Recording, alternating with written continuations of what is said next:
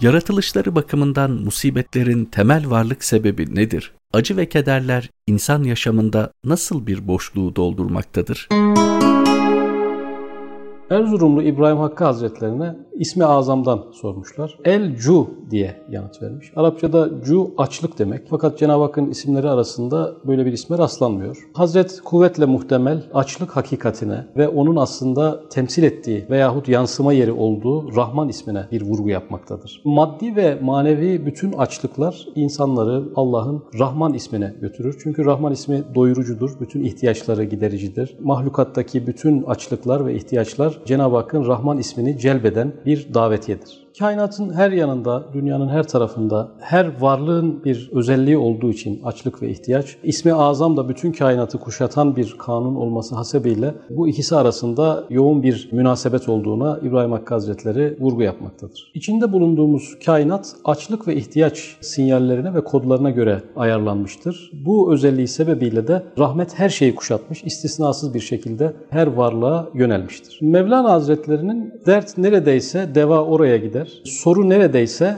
cevap oraya gider. Sözü penceresinden baktığımızda nerede bir konuda ihtiyaç tahakkuk etmişse oraya o konuda bir yardım ve destek ulaşacak demektir. İhtiyaç bir kanundur. İçinde bulunduğumuz kainatı şekillendiren de ihtiyaçtır. Dünya ile güneş arasındaki mesafe neden şu an olduğu kadardır? Çünkü insanın buna ihtiyacı vardır. Dünya neden dönmektedir? Çünkü insanın buna ihtiyacı vardır. Güneş bizi hem ısıtmakta ve hem aydınlatmaktadır. Bunun sebebi insanın ihtiyacıdır, diğer varlıkların ihtiyacıdır. Hayat içerisinde neden yağmur yağmaktadır, neden rüzgar esmektedir? Bunun cevabı da ihtiyaçlardır. Mesela şehirleri düşünelim. Bu şehir neden buraya kuruldu? Diğer şehir neden oraya kuruldu? İnsanların ihtiyaçlarıyla alakalı bir şeydir. Şehrin içerisine inelim. Mahallemizdeki bakkal neden orada o bakkalı açtı? Çünkü ihtiyaçlar ona o bakkalı açmayı ve bizim de oradan alışveriş yapmamızı beraberinde getirdiği için bu ilişki böyle şekillendi. Hayatın neresine el atarsak atalım, nereyi gözlemlemek istersek isteyelim, ihtiyaç kanununun orayı belirlediğini, o şekle getirdiğini, o ilişkiyi ihtiyaç kanununun kurduğunu görürüz. Nimetler nasıl birer ihtiyaçsa, ihtiyaçtan dolayı varsa, ihtiyaç kanununun bir parçasıysa, musibetler de bu kanunun bir parçası, bir cüz'üdür. Nimet lazım olduğu zaman nimet, musibet lazım olduğu zaman musibet gelecektir. Çünkü Rahman ismi istisnasız bir şekilde her yerde cari olduğu için insanların musibetle olan ihtiyaç ilişkisi de giderilecektir. Tabi aklımıza insanın musibete nasıl ihtiyacı olur gibi bir soru gelebilir. E mesela baş ağrısı bir ihtiyaç mıdır? Bu konuştuklarımız penceresinde e, pek ihtiyaç gibi görünmemektedir. Baş ağrısı insanın nefsi ve bedeni için bir ihtiyaç olmadığı açıktır. Fakat insan nefs ve bedenden ibaret bir varlık olmadığı için, onun kalp, ruh, sair latifeleri olduğu için, o latifelerden bazılarının ihtiyaçlarını gideren şeylerin aslında musibetler olduğunu görüyoruz. Daha doğrusu musibetlerin insanın farklı türden ihtiyaçlarını gideren birer taşıyıcı olduklarını görüyoruz. Biz bir baş ağrısını ihtiyaç kabul etmesek bile bizim için gerçekte neyin ihtiyaç olduğunu, bizim bedenimizi, nefsimizi, kalbimizi, ruhumuzu ve bütün yapılarımızı aynı anda beraber gören yaratıcımızın bu konudaki tespiti çok daha doğru olacaktır. Çünkü insan çok geniş bir varlıktır farklı yapılarıyla beraber farklı ihtiyaçlar içerisindedir. Mesela soğuklardan ilk etkilenen organlarımızdan biri olan bademcik aslında vücudun diğer taraflarını hastalığın sarmasını önleyen bir ön karakol gibi vücudumuz bir rahatsızlıkla daha büyük rahatsızlıklardan korunmaktadır. Dolayısıyla bu bademciğin rahatsızlanması vücudun genel olarak ihtiyacıdır. Yerde yürüyen bir karınca ve bütün güçsüzlüğüne ve zayıflığına karşın yağmura ihtiyaç duyduğunda güneş gibi, bulutlar gibi, gezegenlerin dönüşü gibi büyük hareketler ona o yağmuru ulaştıracak şekilde organize oluyorlar. Şimdi insan gibi mükerrem bir varlığın, örnek veriyorum kalbi, kendi gıdalarından biri olan hüzne ihtiyaç duyduğunda Cenab-ı Hak bu hüznün taşıyıcıları olan müsibetlerden insanı mahrum mu bırakacaktır? Hüzün ihtiyacıyla inleyen bir kalbin bu iniltilerini işitmeyecek midir? Herkes işe ihtiyaç duyar ama kimilerinin işsizliğe de ihtiyacı vardır. Kendini toparlayabilmesi, düşüncelerini düzene sokabilmesi,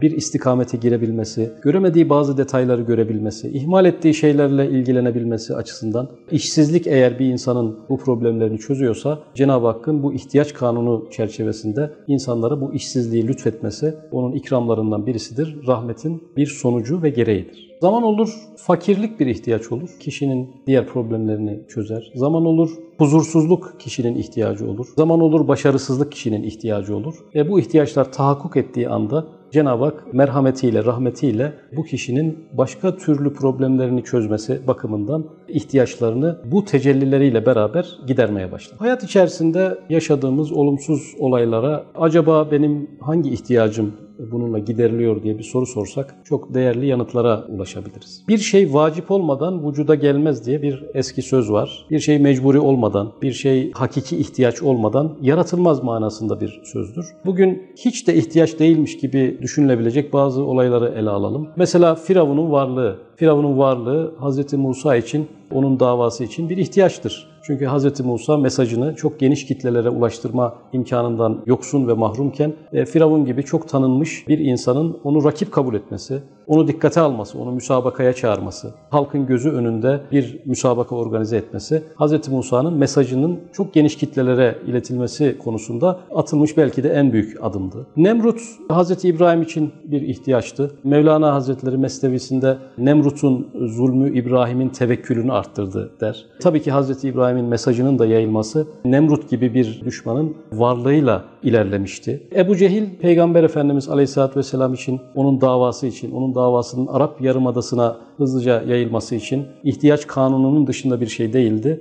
Böyle tanınmış, böyle tefekkür konusunda ileri gitmiş, bazı konularda siyasi ve içtimai olarak sözü geçen bu insanın Hazreti Peygamber'i rakip olarak görmesi, onun karşısında bir çatışma unsuru olarak bulunması, İslam dininde çok hızlı bir şekilde Arap Yarımadası'na çok kısa bir sürede yayılması konusundaki çok büyük ihtiyacı gidermiştir. Ne Nemrut'un ne Firavun'un ne de Ebu Cehil'in bu tür niyetleri olmadığı için bunun karşılığını alamayabilirler. Ama Allah'ın yaratması bakımından bu hadiseler rahmetin gereği ihtiyaç kanunu çerçevesinde vacip olan, gerekli olan durumlar olduğu için bunlar yaratılmıştır. Müsibetlerin ihtiyaçlarla böyle yoğun bir ilişkisi vardır. Fakat ihtiyaçların tanımı yeterince yapılmış mıdır? İhtiyaçlar Maslow'un hiyerarşisinde olduğu gibi gıda, barınma, güvenlik, fiziksel ve sosyal ihtiyaçlarla sınırlı mıdır? Yoksa insanın ilahi, ruhani, nefsani yapısı da göz önüne alındığı zaman onun çok alışılmadık bir takım ihtiyaçlara da sahip olduğu görülecek midir? Bu ayrı bir konu ama insanın ihtiyacı giderilecekse